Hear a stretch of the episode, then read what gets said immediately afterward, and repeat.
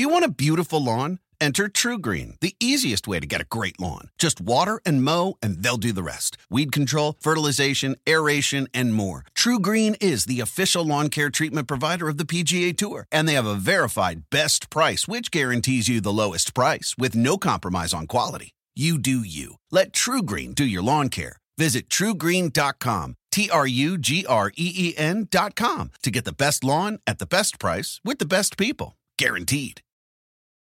Every team, every topic, everywhere. This is Believe.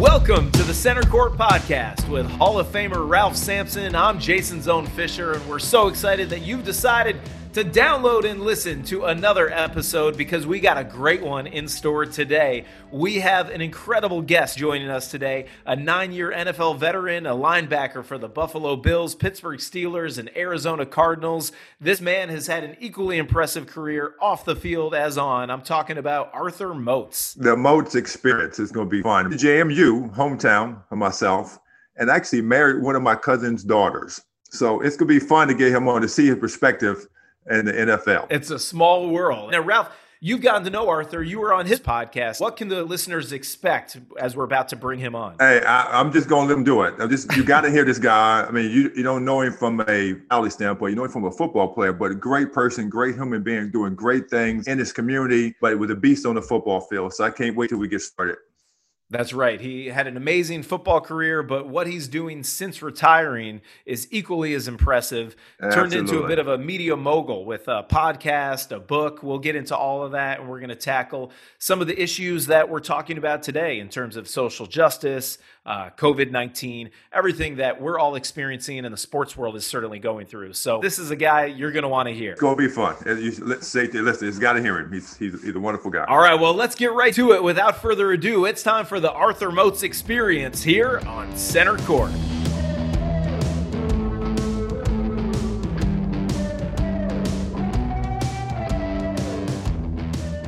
Okay, we are super excited to have an NFL veteran on the show today. This man played nine seasons in the NFL, a linebacker for the Buffalo Bills, the Pittsburgh Steelers, the Arizona Cardinals, and of course, he's born and raised in Virginia, very important to Ralph. And now he's a media mogul himself. Welcome to the show, Arthur Moats. Arthur, welcome, how you welcome, doing, man? Man? Man, I appreciate the opportunity to be on with you guys, man. Anytime I get to first off be on with a legend and Ralph is always awesome. And Jason, man, I already know you're doing your thing out there on the West Coast, man. So pleasure to be on with both of you guys. Oh, thank you. So the, the, the crazy part, he was born in 1988. yeah. Yeah, my, my I was in the prime of my career by that time, 88, when he was just born in the state of Virginia. So I welcome you. I didn't, you know, anyway, Arthur Moats uh, one of the best that played at James Madison hometown. So coming from Virginia and then coming to JMU hometown, it's just kind of amazing. To, and and marrying one of my cousin's daughters. yes, indeed. So oh, it's wow. just kind of kind of crazy how all this works. So anyway, welcome to the anniversary to tomorrow too, man. Be nine years, man. So exactly. I know. I know. Yeah. It's kind of great. Happy anniversary. That's incredible. All right. Nice. Well, well, thank you for joining us here today. We're really excited, you know, to talk a little bit about your career, how you got to where you are today, uh, looking back on your playing days, and and what you're doing now. And um, l- let's start back when you you know played at James Madison University. Oh, was Dukes. the NFL always yes, a goal of yours? Is that something that was always you thought in reach, or when did you first discover and realize that you can do this better than most. yeah, man. So for me, I was extremely passionate about football at an early age. I was probably four or five years old when I started playing. And when I found out about the opportunity to play professionally, that became, you know, priority number one for me. So even when I would excel in the classroom, it was solely for the purpose of making it to the NFL because they told me at an early age, hey, you got to have good grades to go to college and things like that. So it was probably been my junior year we had just finished up. We ended up losing in the semifinals of the uh, NCAA playoffs, but I had a really good breakout season. And we're doing the uh, so everybody hear about the pro days and stuff, but they have junior days as well, where you're still able to work out for the scouts. And obviously in Harrisonburg, Virginia. This is probably in January, February timeframe. The cold. weather isn't the best. It's cold. It's like a slushy, rainy mix thing. And I end up going out and I do my workout. I run my 40. I think I ran a four, it was a 455 or 454 at the time in the rain. And these scouts were like, holy cow, like we knew he was productive, but now this is like crazy fast. Yeah. So from then, I started to get a lot of buzz. I mean, I remember going into the uh, spring ball and the summer training workouts and stuff like that, how many agents were starting to contact me. And I knew just from the guys ahead of me that had made it to the NFL, they said when, when agents start to hit you up, the more agents you have trying to reach out to you, the more likely you are to probably get drafted because they're seeing the talent that you have. They understand like, hey, this is gonna be dollars and stuff like that. So mm-hmm. I just started to get that idea that man, you know what, I can, I can do this. And then my senior year happened where I ended up being the uh, defensive player of the year for the whole uh, nation, and that was like just the pinnacle of it all. I mean, it really set me apart and really gave me that confidence that you know what, this is really about to happen, man. I can really make it into the NFL, man. So everything just started happening, just one thing after another and after another. And then just hearing guys like Mel Kiper talk about you, man. Like yeah. me coming from a one AA school, you don't get that. Mel Kiper only talks about USC, Michigan, Tech, the bigger schools. But for him to have singled me out and say, man, you know, this guy right here is gonna be a steal in the draft, that's it was just hundred percent like, all right, we're confirmed, we're going. Yeah. So Jay, you got to understand though, look. So Virginia product, born and raised in the Tidewater area. Seven five seven, baby. 757. Yes, seven five seven. from Allen Iverson to, I mean, it's football. The, yeah. Michael Vick football players heaven yeah. in seven five seven. So absolutely. Tell me about a little bit of that because there was a documentary recently on the 757 and the history of all the athletes that come out of 757. Yeah. I mean, even University of Virginia had one of the coach London that was a coach yeah. there, and he purposely was hired at Virginia to bring kids out 757 from going from Virginia Tech to Virginia. So yes, how did that happen with you when you growing growing up down there? Because 757 is a unique area. Yeah, man. Um, in terms of the talent down there, it's, it's crazy. And I mean, we talk about football a lot, but we've had, you know, athletes, Hall of Famers, Olympians, all from that same area. LaShawn Merritt, you know, Alonzo Mourning as well. Yeah, yeah. Mm-hmm. Uh, obviously, we talk about your Michael Vick, your Allen Iversons, but growing up, man, you see just so many talented guys. You see the best of the best. And just in my class alone, we had Percy Harvin, who. I mean was what rookie of the year in the NFL, obviously national champion, Super Bowl champion. We had Kam Chancellor, Super Bowl champion as well with the Seattle Seahawks. I mean, all these guys are all part of the same class. I remember wow. out of the 25 guys that were ranked in our area coming out my senior year, I was number 25 on the list. And, and just to put it in perspective, and it's like, dude, it was just so many talented guys. But at the same time, it motivates you mm. because every week, every Friday night after the game, you want to make sure uh your numbers are big enough that you make the paper. And, and, you know, back then it wasn't the whole social media element. So you had to ball out on Friday to be in the newspaper on Saturday. And that was always the goal. And you would see the other guys getting their names out there. So for me, man, it was yep. just that driving force of I'm going to make sure I'm not the weak link of the 757. I'm going to make sure that I'm not the guy that goes off to college and disappears. I'm going to make sure that if I go to the league, that I have a career here as well, man. I don't want to be the one and done or the, the bus type of guy. So that was always the mentality coming from that area. Oh yeah. You gotta have a tough mentality from the 757 because it just it just it, it's a great area for athletes. Uh, mm-hmm. You know, I'm, I'm, here, and it's just amazing to see the talent that comes out of there. Wow! So in 2010, you are drafted by the Buffalo Bills. What was it like to hear your name called? You know, that's a moment that all athletes dream about. We just watched the NFL draft a couple months ago. You see these life changing moments. Can you describe what that was like for you? Yeah, absolutely, man. It's funny. Once you get the call, it's great. But prior to the call, oh, it was the worst experience ever for me. Literally, we go back and talking about Mel Kiper, and he's talking about me being this draft still and all these things. And he has his big board doing the draft. Mm. So the whole time, I mean, they were saying I could go as early as the third round, but worst case scenario, fifth round. So I'm like, okay, mm. that's, I mean, it's not too far of a, of a draft range, but it's still good. But this was the year that they just started switching it to making it three days. So you would have to sit one day for the first round, another day for the second and third round. Then yeah. you got to come back for the third day for four through seven. So literally, I get email. I, I, think I get an email on the start of the second day from the Chiefs to make sure my contact information is good. So I'm like, okay, third round, Kansas City. We already have a connection there. It's a lot of love with the coaching staff. It's gonna be good. No phone call. I'm like, all right, okay. Fourth round happens. San Francisco 49ers. They flew me out there. They talked to my parents, my high school coaches, like everything. This is when Coach Singletary was there. Yeah. And we're like, okay, it's a great connection. They're on the clock. They need a linebacker.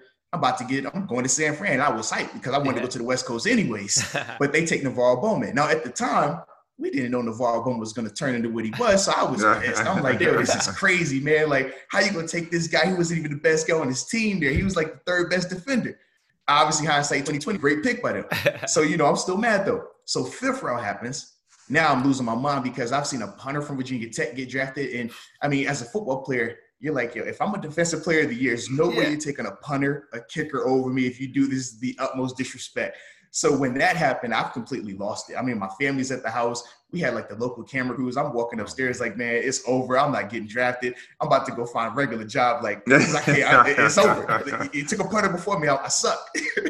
but then, you know, the sixth round starts, and I initially I get the phone call, but it's not from the Bills. It's from the uh, the New York Giants, and mm-hmm. they were saying they wanted to draft me. So I'm like, all right, this is great. I'm getting excited about it.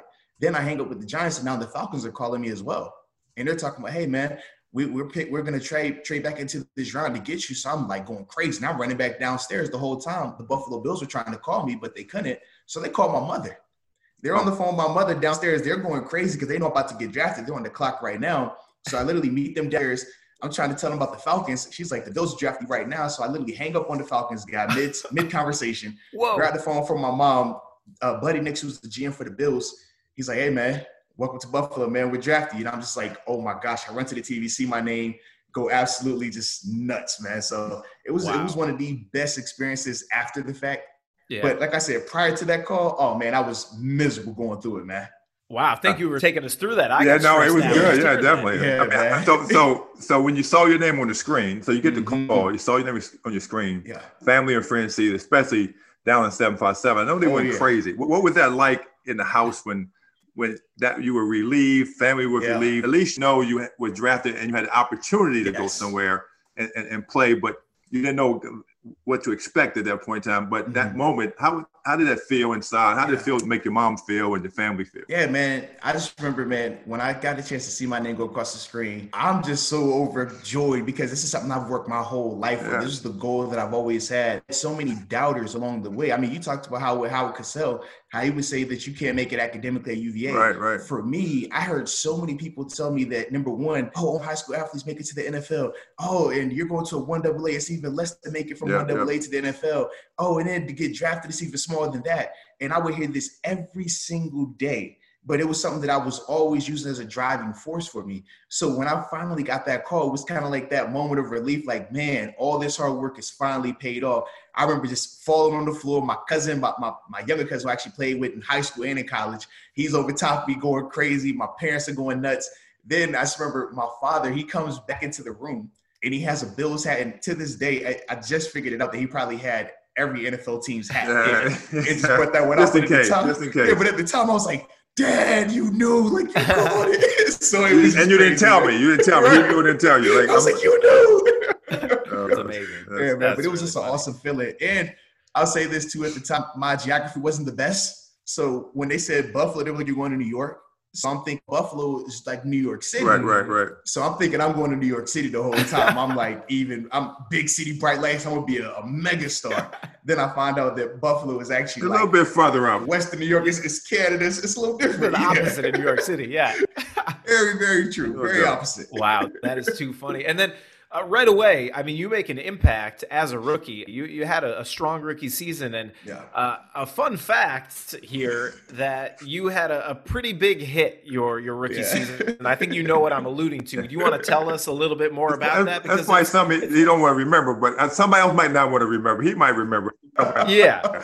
hey, for me, man, it's just a play that I will always remember. It's the talking about with Brett Favre, man, and the thing with it, just to give you a little context to that point, to that uh, game, Brett Favre has started 297 games consecutively. It spanned over, I think, 13, 14 seasons, something just crazy. NFL record. And at the Easily. NFL, yeah, it's NFL record, and no one is probably ever going to come close to that. I think the closest that's ever been, I think Eli was at 197. So you got to think how many more years a row of starting he would have to play, correct? Yeah. So you think about all the Hall of Famers that have hit him, all the the Pro Bowls, all these legends that have had a chance to play against Brett Favre I mean, banged him up good. Mm-hmm. He always comes back. He always plays. He always finishes the game. So literally, man, we're going into this game, and I remember sitting in warmups, I mean, my rookie year, I'm not gonna lie, I, I, would I would fanboy sometimes. Like I would get out early before like the team would come out just to watch certain guys. So mm. I remember seeing Adrian Peterson come out. I'm like, oh, it's AP. and I remember seeing Brett Favre come out. I'm like, yo, look at how he's throwing the ball. I'm like, he looks kind of old. He got the gray hair and everything. Because I mean, he was probably close to 40 or maybe 40 by then. And we're yeah. like, dang, like what is Brett Favre. I mean, you, you know, this the kid that I mean, you I grew up watching him. I remember seeing him win the Super Bowl in Green Bay. I remember all these mm-hmm. things, man. So my my teammate at the time, he says to me, he's like, "Yo, how crazy would it be if you get a chance to like get a sack on him today?" And I'm like, "Bro, that'd be nuts." But at the same time, I'm like, "Man, it's Brett Favre. Favre, man, you don't just sack Brett Favre, baby. That's not what you do." So we totally forget about it, man. The game starts, and literally, it's my first play in the game, third play overall. And just like, I mean, I remember like it was yesterday, man, just lining up and everything happening on the play like how it did during the film session. We would break down film on him and we would study his tendencies, his habits. We talked about how, you know, he likes to extend plays, but he, he has a bad habit of drifting back to where the pressure is coming from just because he's so comfortable out there, so familiar with everything that's going on that he gets mm-hmm. real lackadaisical in that regard. And I just remember, man, one of those, I mean, it's kind of like the perfect play you dream up like, man, I'm gonna be coming on the backside. He's not gonna see me at all. Me increase his speed. He's still not gonna notice me because they always notice you. They yeah. always. I mean, faithfully, I've chased down guys and they always catch you right at the last second and you miss or the hit isn't as good as you wanted to be. But this one was just that perfect. He doesn't see me. He's drifting back. I'm full speed. And the collision was just one of the I mean, one of my best hits ever. Yeah. And it was a clean hit, might I add you, because I think that was important too, especially during that time frame where you had the, the, people doing the bounties and stuff like that. But it was a clean hit. And I mean, just everything that transpired after that, him not finishing the game, then the following week, him not starting. And then I just remember getting a phone call from my agent saying that, hey man, ESPN wants to talk to you in the morning.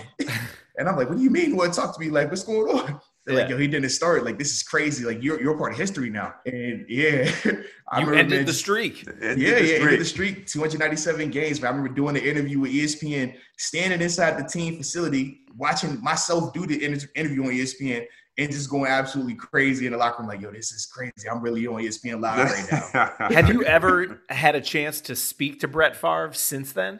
Funny thing is, no. I've reached out to him a couple of times. Uh, reached out to his agent. Yeah. I've had fans that have brought different memorabilia from both of us to him. Yeah. Still no not, nothing at all, man. Wow. And, and he I, don't want to remember. He don't want to remember that. yeah, yeah. I said I could understand, you know, because everything transpired after the hit and all that. But man, I mean, I'm a fan still. I'm like, yo, Brett, like, what's up? yeah, wow. Wow. He don't want to see you. He don't want to see that coming. Well, it is a very amazing. unique piece of NFL history that you uh, are a, a, part of there. The, a record that will never be broken, mm-hmm. and it ended because you broke it. you, you ended it. Yeah. That, crazy, man. Crazy amazing. time. You know, a hit like Brett Favre, uh, I can. I'm trying to relate that to basketball and sports. When you moments, uh, then it get, kind of gets hyped, hyped up. You know, my special moment was you know beating the Lakers and Magic Johnson, the Kareem Abdul-Jabbar. We we spoke yeah. about mm-hmm. as well, and, and and having that moment of excitement. Now, I, what is that like? You know, to to to for, for, all these point in times in your career, thinking when you were a young kid, I'm a I'm a sack Brett Favre yeah. in the NFL. But what's another moment that you may have? Man, so um, actually, I got a couple of those things, man, where they just stand out like that. But for me, man, I think back to uh, this would have been my first year in Pittsburgh, my fifth year in league, Monday Night Football, my first Monday Night Football game ever, and we're playing against the division rival, the Baltimore Ravens. And now their quarterback at the time was Joe Flacco, and mind you, he was my first collegiate sack when he played at Delaware. And now I'm like, this is my first Monday Night Football game. This is crazy. and literally, I remember getting me one of those like you know the perfect you hit your perfect move and you like it just goes and go. I hit my rush move and it just everything was flawless with it, man. I remember getting this big time sack on Flacco, big time play. It ultimately flipped the momentum in the game because at the time I think it was either we were either down or it was tied. And I remember getting the big sack. From there, we ended up scoring the next drive, and the whole game just flipped on its head. We ended up blowing them out. But for me, that was just so mm. crazy because I always dreamed of playing on Monday Night Football. That's, I mean, it's the the the game you watch, you grow watching Monday Night Football. Everybody yeah. talks about it. And for my first Monday Night Football game ever, I get to have this big momentum flipping play. And I remember just going to social media after the game and just seeing the the impact, how many people were hitting me up, how many people that I didn't even know was just like, yo, man, crazy game, man. I got a chance to see that, man. This is nuts. And yeah. I'm just like, whoa, like this is what it's like to play on Monday Night Football. in a rivalry when you're actually making plays out there. And I just remember that that game, man, just ultimately changing my whole trajectory. I felt like from going from just being a good player to being able to be known uh, around the NFL and getting that type of respect that I really wanted. Uh, Joe Flacco don't want to see you either, right? I mean, he, college, he don't want to see no. you. He probably won't take your call. He won't take your call, right? And so I, I tell people I'm a quarterback is that's the guy I was going to consistently get a play on him, man. Every every time I played him, I always make plays on him. I'm sure. I'm sure he would appreciate that for sure. Yeah, yeah he, he, he's not going to knock at your door anytime soon. Yeah. so in 2014, you signed with the Pittsburgh Steelers, and your career really blossomed there in Pittsburgh, uh, where you became a, a, vital member of that Absolutely. Steelers team. Why do you think your career really took off there? And and talk a little bit about Coach Tomlin too, and yeah. what makes him such a great coach. Man, so first off, I think you know, the thing that, that really helped my career going to, to Pittsburgh versus Buffalo was just the market. Um, I was still making plays in Buffalo, but the thing is, if you're making a play on Sunday at one o'clock mm-hmm. when it's 10 other games being played at one o'clock and you're the Buffalo Bills, you're not the Dallas Cowboys or anybody else, no one really notices, no one really cares. Mm-hmm. So when I got to Pittsburgh, we were in, we would have seven primetime games every season. Yeah. In Buffalo, I had one primetime game, and that was league made it mandatory to play on Thursday night. Right. And it was against the Cleveland Browns. So nobody I remember that in. game. Yeah. yeah. nobody tuned in. So when, when I got to Pittsburgh and every game, we're either on prime time, Sunday night, Monday night, Thursday night, or we're playing at the 425, which is the national spotlight for the earlier games. Mm-hmm. Anytime I made a play, somebody was going to see it. It was it was a ton of eyes on it. So I think that was the biggest reason why I became more known and my platform got so much bigger and I got so much notoriety around me was because of that. Then obviously you played in the playoffs. I mean, you make plays in the playoffs, man. That's totally different. And I got a chance to be a part of one of the, the craziest playoff games ever, us versus Cincinnati Bengals. Mm-hmm. So that was just a whole whole other situation from a media standpoint. So that really helped my career blossom in that regard. But then you're talking about being with Coach Tomlin. First off, I mean, this guy's from the hometown, man, 757 guy. That's another guy, another guy. Yeah. yeah. So for me, man, I, I always like we always had a relationship. Even when I was in Buffalo, anytime we played Pittsburgh, we would always have you know conversations and, and joke about the fact we're both from the seven five seven. But he went to William and Mary, yep. which is the rival yep. to JMU. Rival, so, exactly, big time. Yeah, so so we would always joke about that and poke fun at each other. But ultimately, man, with Coach Tomlin, the thing that makes him so special is just how re- how relatable he is to the players. He's able to motivate each person individually because of how close he is to each one of us. And some people give him a bad rap and they say, well, he's too close to the players. But I think that's the reason why he's always had successful teams. I mean, he's the only coach when you look at his tenure, he's never had a losing season. Right.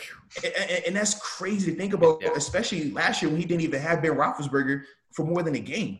I mean, right. each year he knows how to motivate each player to get the best out of them. It was certain ways that he would challenge me both mentally and physically.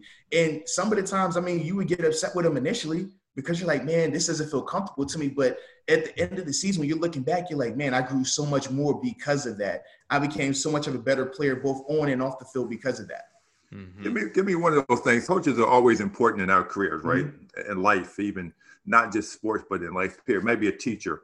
Mm-hmm. So from the 757, who, who, who was that person that kind of motivate you? And then you talk about Coach Tomlin, he motivated. Mm-hmm. And what did he do to motivate you when you were down and out or whatever? Yeah. He knew probably how you were, your attitude was, how you were playing because he knows the game, you know, well. When you have a coach, yeah. Man, my NBA career, I had guys, coaches that didn't play the game. They just they yes. one guy, one guy with a shoe wrap. You know, oh, Carol Nelson with a shoe wrap. So he didn't play the game, but he he, he was a shoe wrap. So he was assistant coach, right? Mm-hmm. We had uh, Rudy Tomjanovich, who was a player. They made him the scout. You know, how crazy is that back then? But when you have a real coach that knows uh-huh. the game, how did he motivate you, and who motivated you when you were younger?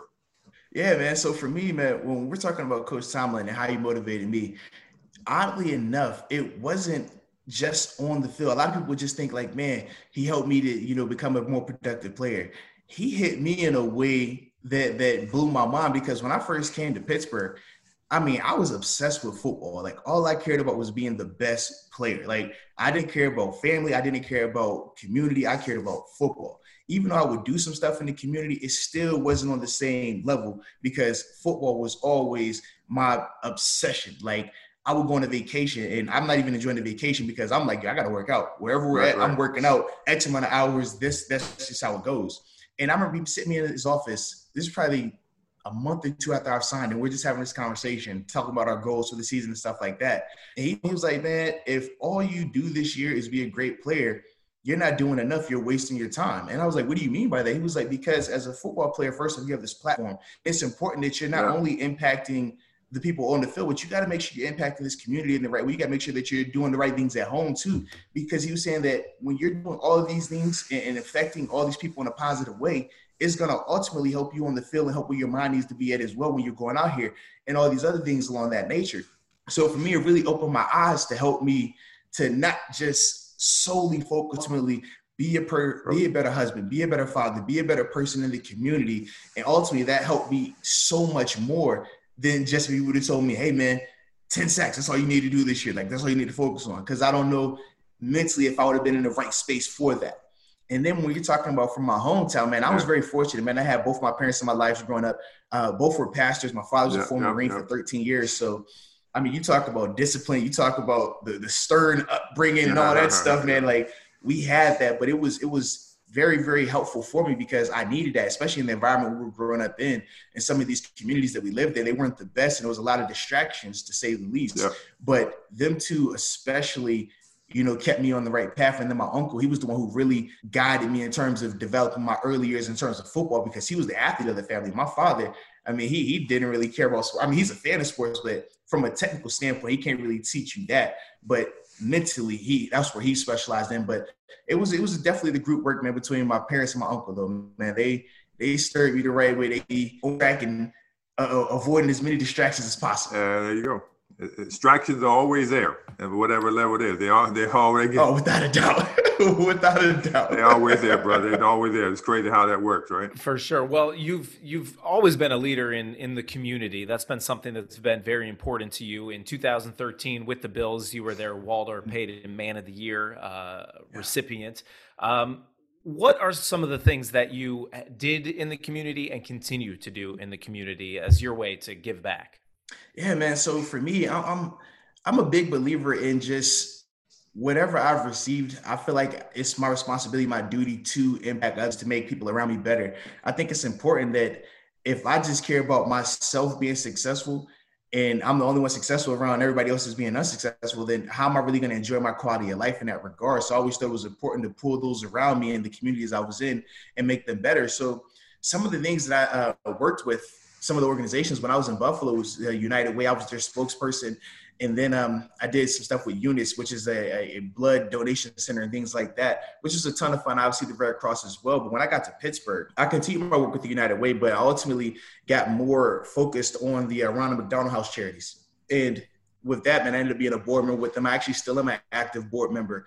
And just being able to lock in on a charity like that, the reason I enjoyed it was because not only could me and my wife feel the impact when we would go to visit and, and see the impact we're having and get lessons from it, but our children – we're able to bring them as well, and they right, could right. see firsthand mm-hmm. how fortunate they are. But at the same time, to understand that just because we're here doesn't mean that you're not supposed to be involved as well, that you're not supposed to be helping out and impacting people.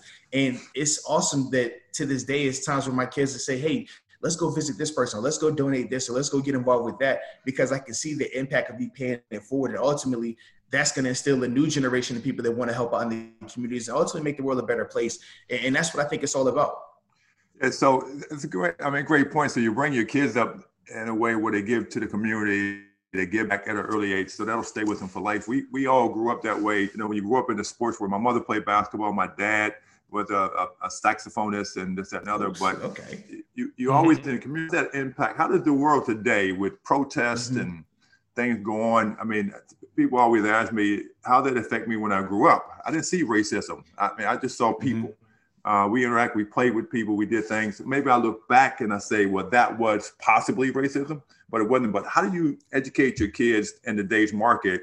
And some things you may experience that we, we don't think about as, as athletes, right? Mm-hmm. We don't think about what that looked like back then because we were always playing. We were always enjoying playing. We might see it today as differently, but back then we didn't see it. Yeah, yeah, you, you definitely hit on some good points, man. From an athletic standpoint, a lot of times we would always talk about that's like the the United Nations almost, man, because everybody right. is mixed up, different backgrounds, different upbringings, different beliefs, but we all could work together and coexist because we had a common goal, which was winning.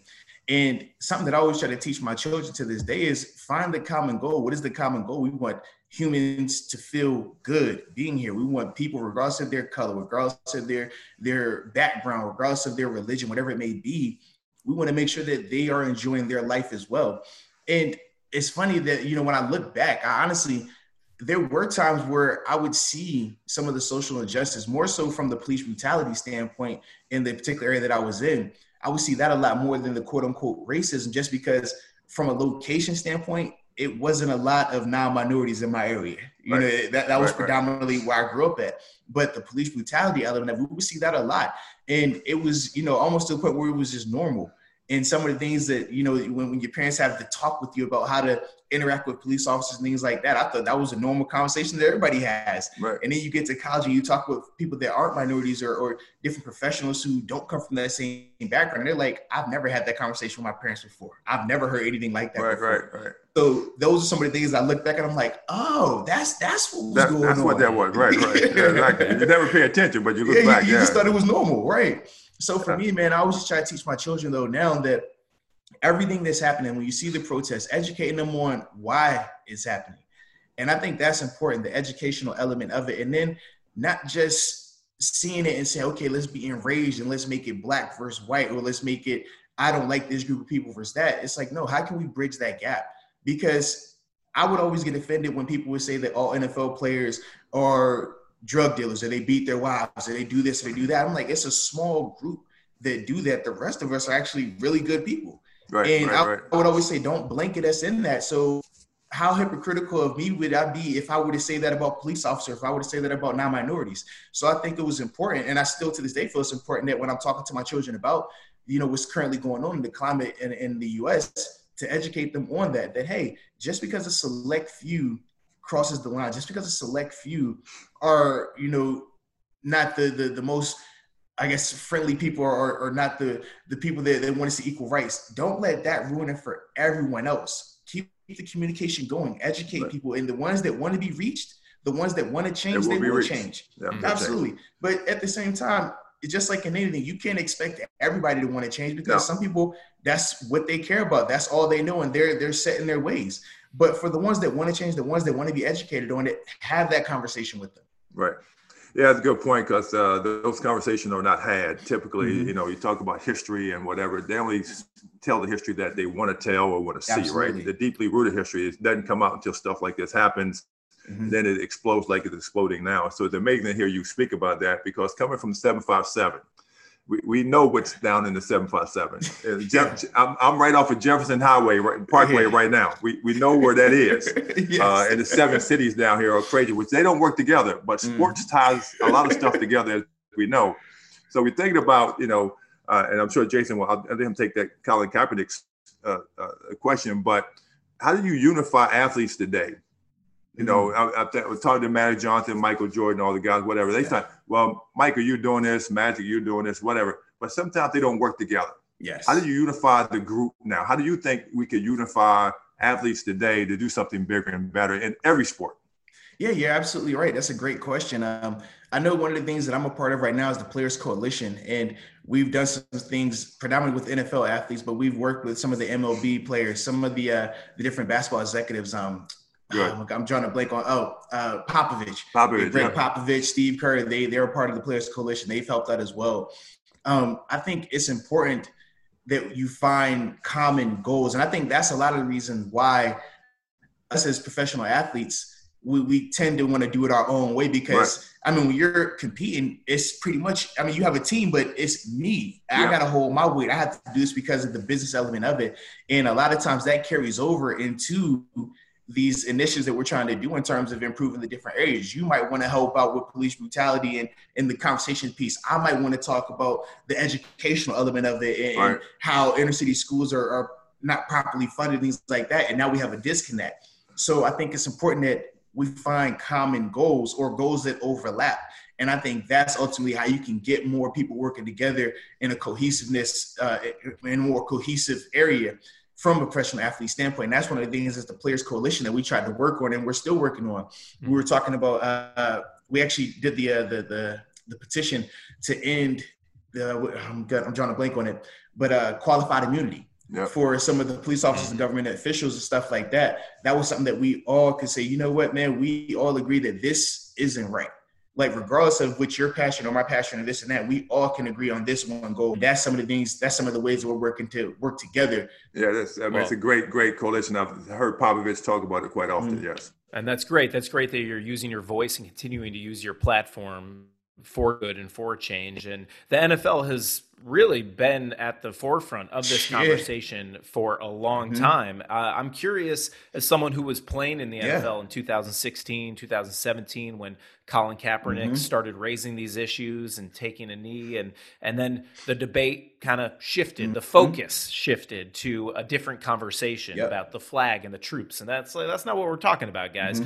Mm-hmm. What was it like? What were the conversations like for you and your teammates in an NFL locker room back then when it started? And I'm also curious if you were playing today, how you would react, um, whether you would kneel for the national anthem mm-hmm. and and the types of things you would continue to do uh, from a playing perspective. Yeah, man. Um, it, it, was very frustrating. I remember to this day when it first started happening, Kaepernick started nailing and we understood what he was about. Mm-hmm. And then we saw how they hijacked the narrative in, in Pittsburgh, particular. We were were big victims of that because at the time we had uh, Al Villanueva, Alejandro Villanueva, who was a yeah. former uh, Army Ranger, yeah. and we remember the the this would have been Chicago. I forgot what week it was. Yeah. About to play the Bears, and that Saturday is when Trump had said any player that's kneeling is a son of a b. And we were all just like, man, this is crazy. So we ended up calling the team meeting because we're like, all right, how are we going to handle this? Our guys going to kneel, guys going to stand. And I remember we had this big debate about what we wanted to do, and we couldn't come to an agreement. So we said that we were going to stay in the locker room. And obviously, the signals got crossed and everything like that. And the imagery happened how it did, where Al goes out there and where the rest of us are behind him. But I remember from then they hijacked that narrative to look at this troop right here standing up against the whole NFL and they continued to hijack that narrative and it got real nasty and ugly and it was very divisive amongst the team mm. but now even though we feel like it's still like yo, you, you wasted a couple of years yeah. you know hiding from this thing and, and doing what you did to Kaepernick and things like that we're, we're just happy that now okay you're acknowledging it now the mm. conversation is being had now you're putting money involved in and backing it up but let's continue it on. Don't just make this a one time thing. Don't just do it because it's convenient right now. Don't just do it because, oh, nationally, this is a safe space to, to, to talk about social injustice and talk about the rights of minorities. Now we can do this. Like for us, we don't want it to just come off as a propaganda thing or you just cutting a check just to save face. Mm. We want to make sure that they continue. We're going to continue to put the pressure on them, both former and current players. And I've had conversations with numerous of my current uh, guys who are still active right now in the NFL that I'm very close with and that's the, the mindset. We got to keep the pressure on the NFL to continue this on. Don't make this one time thing. And ultimately, keep the pressure on from a national standpoint. Don't allow people to just, oh, we're, we're going to post this statement on social media because that's what we're supposed to do. Right, and right. then there's nothing else after that. Or we're going to post the, the black box because that's what everybody's doing. And then yep. nothing after that. No, if you're going to stand up and say you're a part of this, we're going to make sure that you're really a part of this and we're going to hold you accountable in that regard. Yeah, that's that unity thing. You know, what, what, what do you do? I mean, over the history of a movement or a protest, there's always something that's good come up, but it's never enough. But if we get unified together, then the coalition is one way to do that. So I'm glad you guys are doing that. I mean, NBA is trying to do what they do as well, and mm-hmm. you know, some things happening where retired players are trying to do something as well. I mean, get calls every day about this thing, but definitely we'll, we'll, figure, we'll keep figuring it out and I said this too from an NBA standpoint, we were jealous of y'all because we, we, talked about how man, your your your organization mm. and the front office supports their players and their voice so much more. Yeah. In terms of, I mean, when the guys first came out, LeBron and Kyrie, they came with the "I Can't Breathe" shirts. Sure. Right. Seeing that, and then just allowing like they could say what they want to say and not have to have any ramifications. The NFL, man, I remember when they came in and first they tried to tell us look, man, it's a new rule where you're not allowed to take a knee anymore. You either stay in the locker room or you stand up. And we're like, yo, this is crazy. And then from there it was, okay, now we're going to do a deal with you guys and we'll put uh, X amount of money to a social justice oh. reform. And we're like, now you're paying this hush money to just shut up and just right. stand up out there. right, right, so right. it was very offensive, you know? Yeah. And, and that ultimately is why we started the whole Players Coalition because we're like, this is crazy to us. We're not going to allow, you know, y'all to just hush us because it's not convenient right now. And now all of a sudden that it's convenient, now you want to get back into the picture. So we were always very, very, like I said, we would look at the NBA and just, man, I wish we could do that. I wish we were able to, to express ourselves in that regard right now. Well, you know, so so NBA wise, you, or history of sports uh, as well. Muhammad Ali days to Kareem mm-hmm. Abdul-Jabbar to Bill Russell, which I think is the greatest player that ever played in basketball. Most guys fear that if they step up and say something politically, like Kaepernick, mm-hmm. then they will get blackballed. Yeah. Right. So you have that hesitation in doing that, right? Because you feel like you're gonna get blackballed. One and two, if you do, then will your teammates respect you? Mm-hmm. So LeBron can do that. Yeah. The, the Bron's gonna say, we playing or we not playing.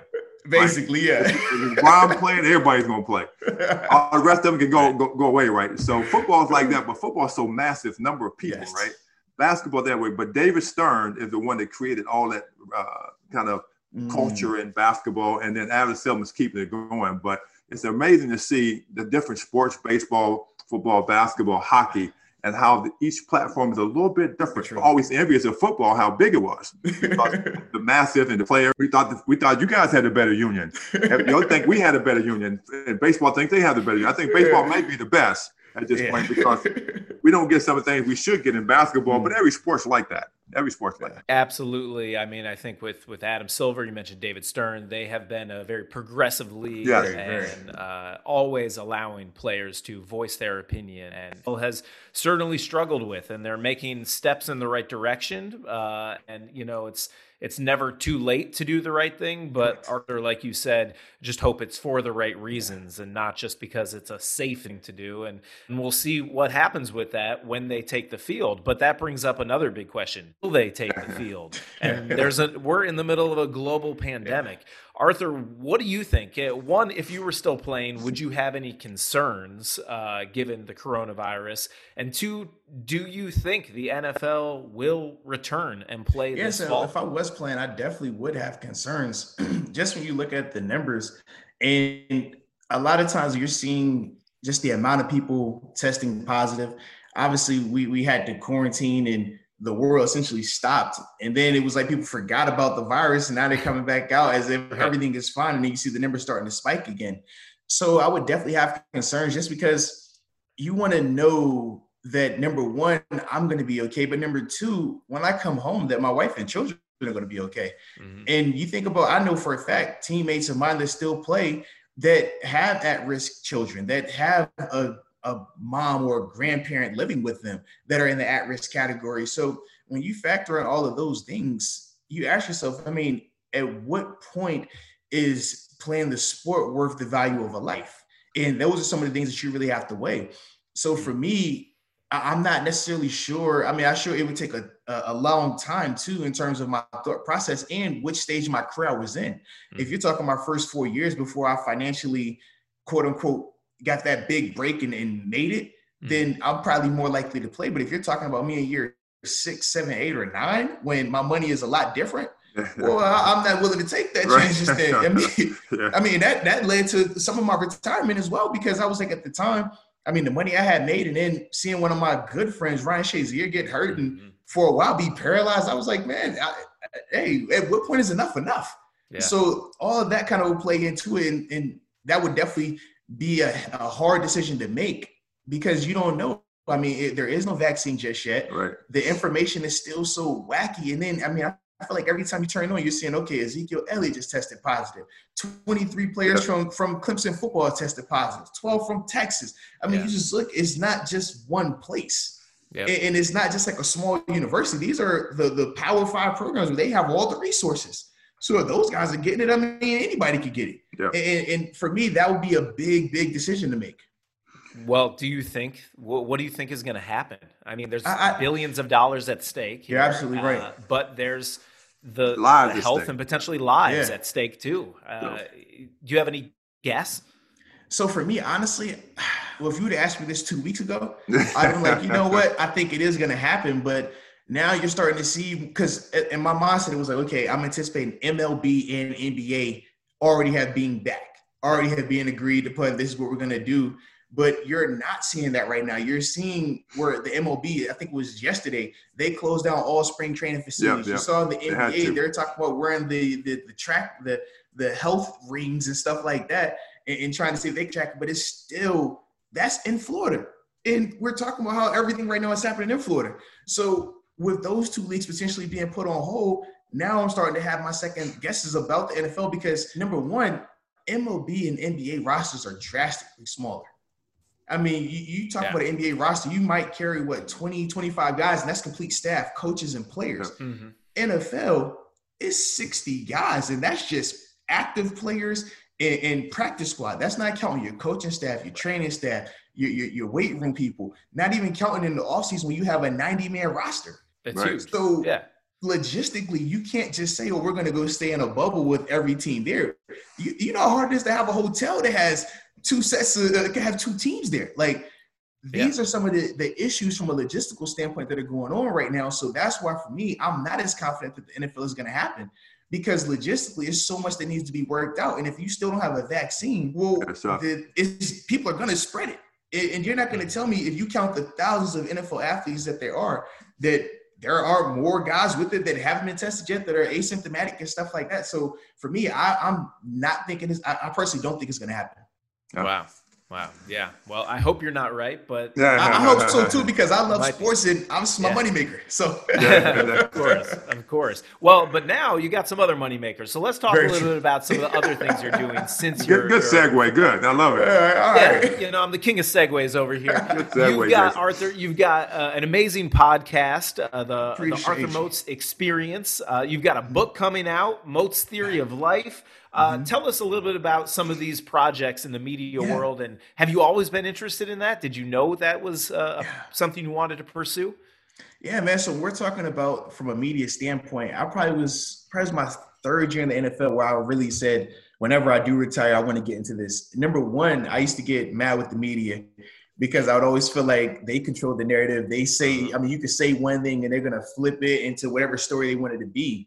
So I always made it a point that okay, I'm gonna talk to the media directly and I'm gonna make sure that I'm getting this out here and I'm gonna control this message. Mm-hmm. So from then I started my own radio show and I had a TV show when I was in Buffalo as well. And that was the whole pro- thought process behind it. I want to be in control of this. I want to protect my guys. I want to protect me. And I want to make sure that when we're breaking down players or breaking down games, it would make me so mad when a guy that's never played the game, all he's done is watch tape and study it, talks about oh, this guy sucks. Oh, he's trying. I'm like, bro, he, he will dunk on you, or this guy would dunk you on your head. Yes, like, sir. I don't want to hear any of that, man. And I feel like it was important to to hop into that field. So that was ultimately why I had decided to hop into the media field. And I mean, it's been a blast being able to cover some of my former teammates, but also being able to uh, to, to critique certain performances and give people the thought process behind it. You think this guy messed up because he wanted to? Right. I mean, think about it, Ralph. You think guys are missing jumpers in, in the clutch they, they don't want to, that's for sure. It, it, exactly. Right. And the people understand also once that happens, okay, this guy, you might see him on social media and they're like, oh man, you need to be going back to the gym and working out. I'm like, dude, you do you work 24 hours a day? Is that all you think about when when in, in, your profession? No, you do have to get away from it sometimes. And I also like to explain to people that man, these guys are bothered by it. When they mess up in a game, you think it eats you up, it kills them because the amount of time, the sweat, the sacrifice they put into it. So I always wanted to get that out there and make sure that people are understanding that and give them just perspective. So that was always, you know, my, my driving force with the media and why I enjoy doing it now. Mm. And then for my book, I actually, it, it, did release already. I was able to release it in November, right before uh, Thanksgiving. And mm. I mean, it was a blast being able to just go through that writing process. For yeah. me, I mean, I always said I wanted to write a book too. And it was like, man, I thought it'd be cool to be Arthur, the author. Yeah. And that was like the whole thought process behind it. But then from there, man, it was like, you know what? Let's create a piece that is timeless. Let's create a piece that is motivational, is inspirational, not an autobiography, something that regardless of who you are, regardless of if you're a fan of me or not, you can read this and you can be a better person for it. You can grow from that. And that was the thought process with the book. And I mean, the reception from it has been awesome, man, in terms of the support I've received and things like that. So I've definitely been enjoying it. So, so tell people out there, tell people out there where they can get their books because, yeah. you know, yeah. writing a book is uh, is hard, mm-hmm. as you know, and but writing from your passion is easier. Mm-hmm. So, one, tell people where they can get it, and then how did the family, especially the wife, play into that book? Yeah, yeah, man. So first off, the book is available at moatstheory.com. So just M-O-A-T-S theory.com.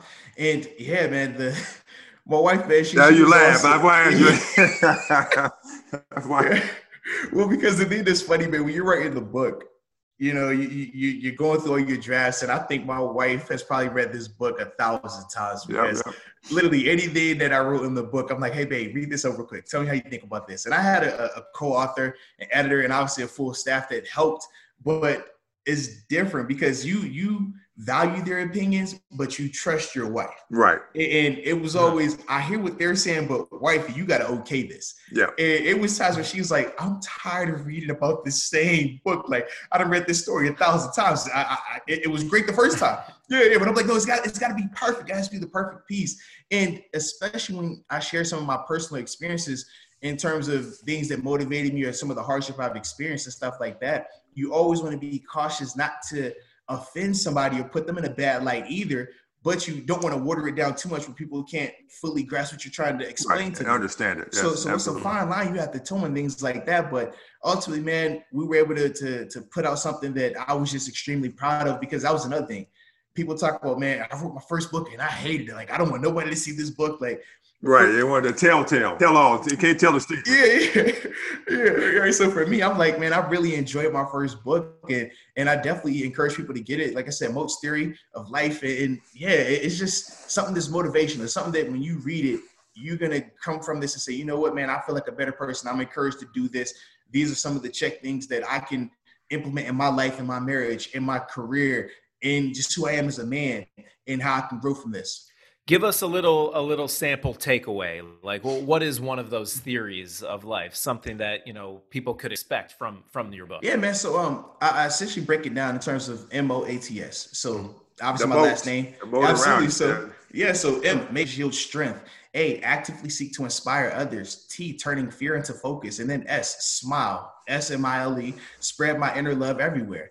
And for me, man, the, the one that I always enjoyed was T, turning fear into focus because I think it's something that so many people can relate to. We all have fear of something fear of failing, fear of embarrassment, fear of heartbreak, fear of being viewed as weak. And especially us as men, we like to operate with that machismo that, man, we're good, we're perfect. If, if your, your significant other asks you, hey, how you feeling today? What are you to say? I feel good. Are you tired? No. You hungry? I'm good. Like that's always the response. Even though you know you're tired, you know you're hungry, you know all these things are going on. But when we're talking about turning that fear, because we don't want to be viewed as weak, we don't want to be viewed as insignificant.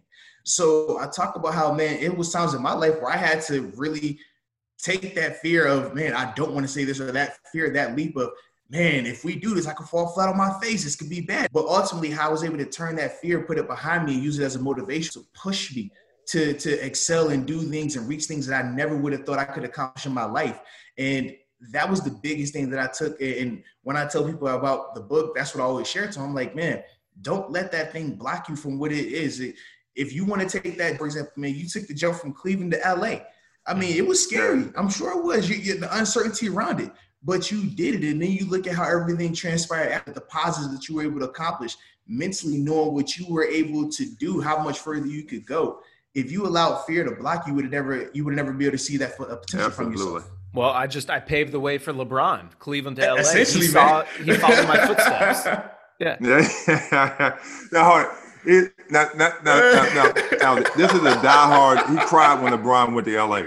He's a diehard Cleveland Cavs fan, Ohio fan he cried, not, but now he lives in LA. So I don't know if he's happy now, but he's still, I mean, diehard Cleveland fan. Right diehard there. Cleveland fan, which is tough. It's made me a stronger, more resilient person. And I'm definitely going to pick up your book because I need that motivation when I'm watching Cleveland Browns games. I'm, I'm, I'm in a low place. You know, it's, it's funny, man. I don't know a lot of Cleveland, like, fans like that, and especially Cavs fans. Like, I, am a LeBron guy. So literally, yeah.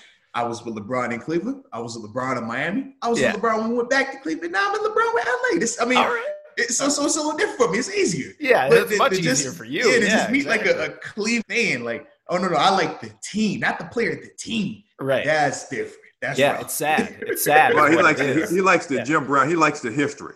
That's mm, right. Okay, okay. He's a football enthusiast. He loved the history of the That's Cleveland right. Browns. I'm loyal, you know. I, I, mean, it's amazing. We knew you were an incredible NFL player, had an amazing career. Definitely but you're also Arthur, the author. You're yes. also an incredible motivator. I mean, just hearing about your book, you could be a motivational speaker. You're a media mogul, podcast host. You're also uh, self-proclaimed sneakerhead. Yeah. Tell us a little uh, bit about that. Yes. How many shoes do you have? Where did this obsession yeah. start? I, I, w- I want to know everything. As someone who's you know a little a micro uh, sneakerhead over here.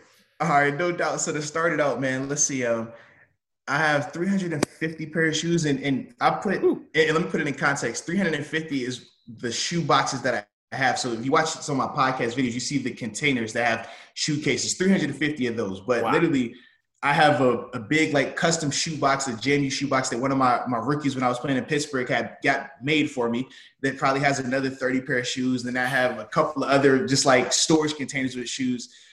Yeah, it's it's it's storage, storage containers. Wow. Yeah.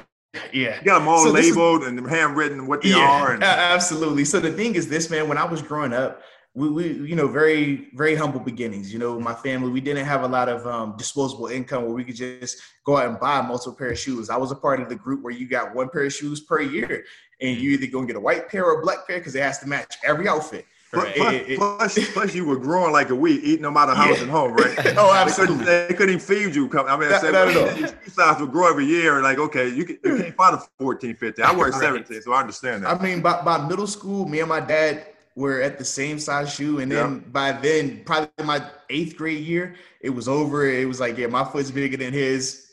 Got to go find my own shoe, and that's what it is. But you know, yep. for me, man, my passion started then. Though I remember I would see kids come back to school during Christmas or for Easter, and they got the new, new pair Jordans. of shoes. They got the new shoes, and I used to be like, man, I really wish I could do that, but I never had the money to. And Even when I went to JMU, it was like I would get my Pell Grant check, but I could only buy one pair of shoes because I still had to send money to like help out the family and stuff like that.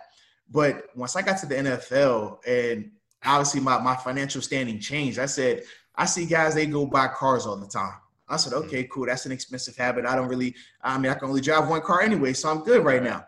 I would see guys buy a ton of jewelry. I was like, man, for me, like once I bought a necklace and I got a watch, like that was all I wanted. I didn't need anything else. Mm-hmm and I see guys that they, they go and, and they got to go on shopping sprees by all the designers. I'm like, I never really cared about that like that, you know, in terms of the different called, designers. It's called the 757 in you, but go ahead. Yeah. but but then, man, I was like, shoes, like, and, and, this is back when Jordan was first starting to start release like the retros.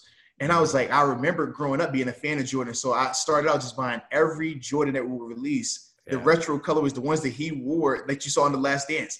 Uh-huh. And I would go back and get those. And then from there was like, okay, well, now I want to go and get certain Nikes that I liked. All right, well, now I want to get this shoe that I like. And then from there, it just grew to the point where now if I like a shoe or something special about a shoe or they have some type of history behind the shoe, I go and get it. And I mean, I was with you on the podcast yesterday, Rolf. Like I literally had just bought a pair of Pumas because they had just changed like the, into more of the cross trainer style look and it's super comfy. So I went and bought those. And now obviously being on the podcast with you, I'm like, I gotta go get your shoe, your yeah. signature shoe as well. Like just because like the connection with it. So mm-hmm. for me, I'm always looking for just a dope shoe.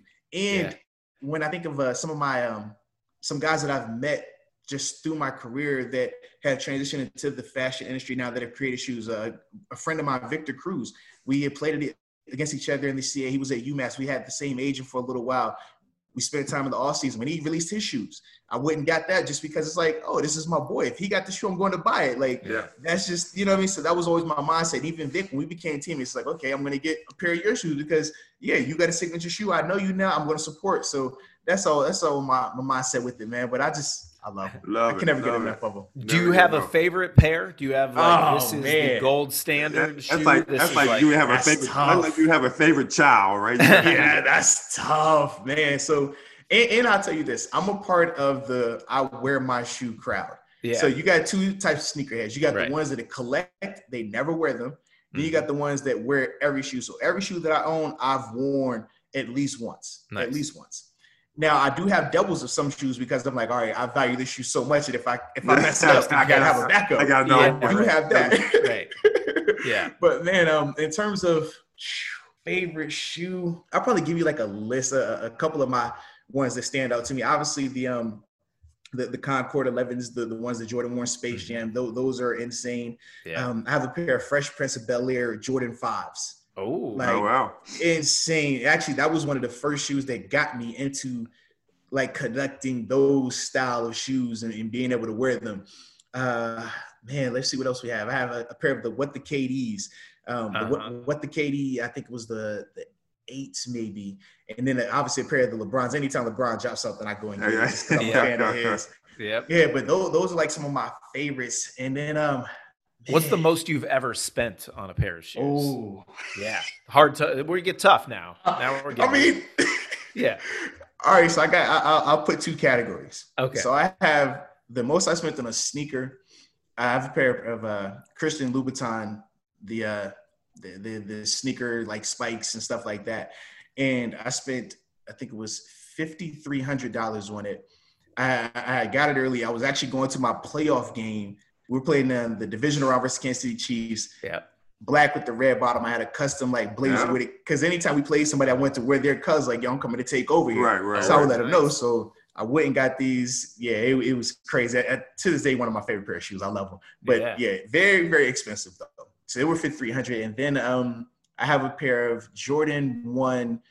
Uh, I think how you pronounce this, it's called uh, Alea Leia May. I think I say uh, Alea Leia. Oh, That's what you yeah. say. So it has like the corduroy and all these different uh, different fabrics that are put onto it. I think I ended up paying seventeen hundred for them. No, it was like seventeen hundred I paid for those, and then a pair of the uh, the public school New York Jewel 12, the family and friends edition that was another three grand for those because they only a limited release of them. All right. Anytime so, so you, you so you probably were happy the other day when one of the Jordan shoes sold for five hundred sixty thousand dollars in the auction. You was probably Absolutely. like ecstatic. Absolutely. So you probably Absolutely. got you probably got their pair in your in yes. your warehouse somewhere, right? Yes. So that, those, that was crazy see that, that shoe go off for auction. So it's yeah, crazy. You got a bargain. And, and, any of those uh, Doernbecher Jordans too, the ones where they have the uh, the Doernbecher Hospital in Oregon, where they'll have some of the uh, the terminally ill children. Yeah, yeah. Get to custom create a pair of Jordans.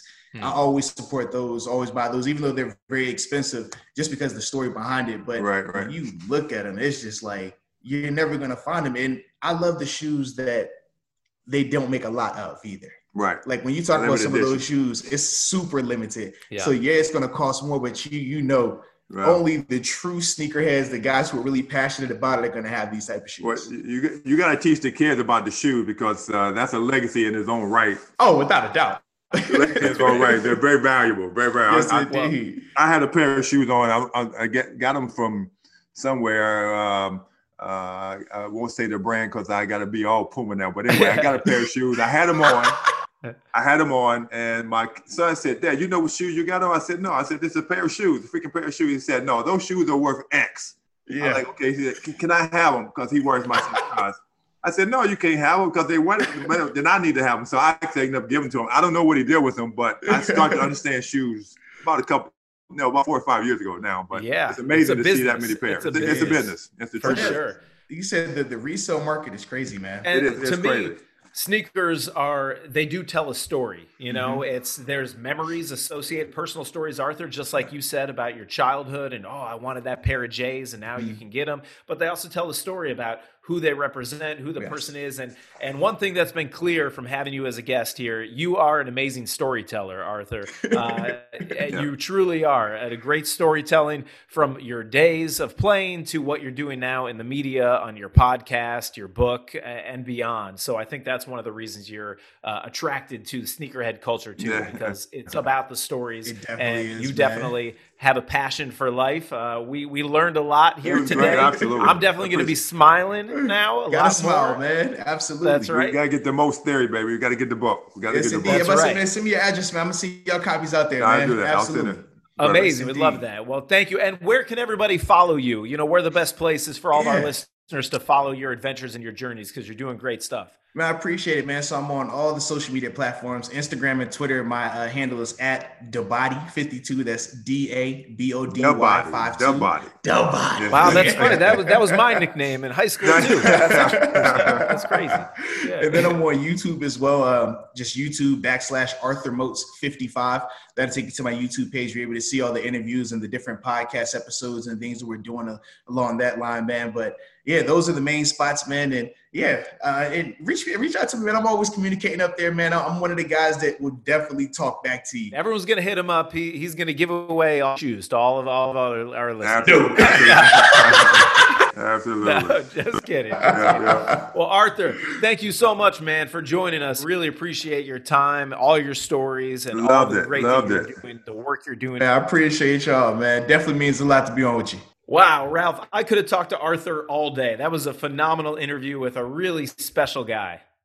Yeah, I mean, just interesting stories and his perspective of life on the field, off the field, family man, business person, media guy. I mean, smile, bubbly. I mean, what can you, I mean, I, I can't ask for any more. Great, great, great show. Really great show, a great guy. Can't wait to read his book. And, Oh my gosh, uh, yes. I'm going to hit him up on Instagram, see what shoe size he wears. I forgot to ask him. You know, maybe I can fit in. I mean, 350 pair of shoes, 350 pair of shoes. Come on. Yeah, he can spare a He couple. can pair a couple. Yeah. I want, the, I want Yeah. those $5,300 ones. That's, that's the ones I want. Oh, all right. Yeah, I'm just looking for any, uh, you know, whatever. You you want the good stuff. I And we got to get some.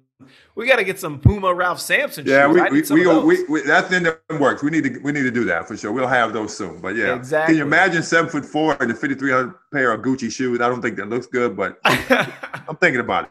I'm thinking about it. I'd like to see that for sure. Exactly. Well, thank you all for listening to another episode. I hope you enjoyed our interview with Arthur. We've got some incredible guests coming up. I can't wait for you to see and listen to who is coming on the show next. It's going to be great. Thanks for listening. Make sure to follow us on our social media channels uh, Center Court 50, Ralph Sampson 50, Jay Z Fish on Instagram and Twitter. We're going to keep you up to date with all the upcoming guests and all the things that you're going to want to follow to be a part of the Center Court podcast experience here. Thanks again for listening, and we'll see you next week. See you next week. Stay tuned.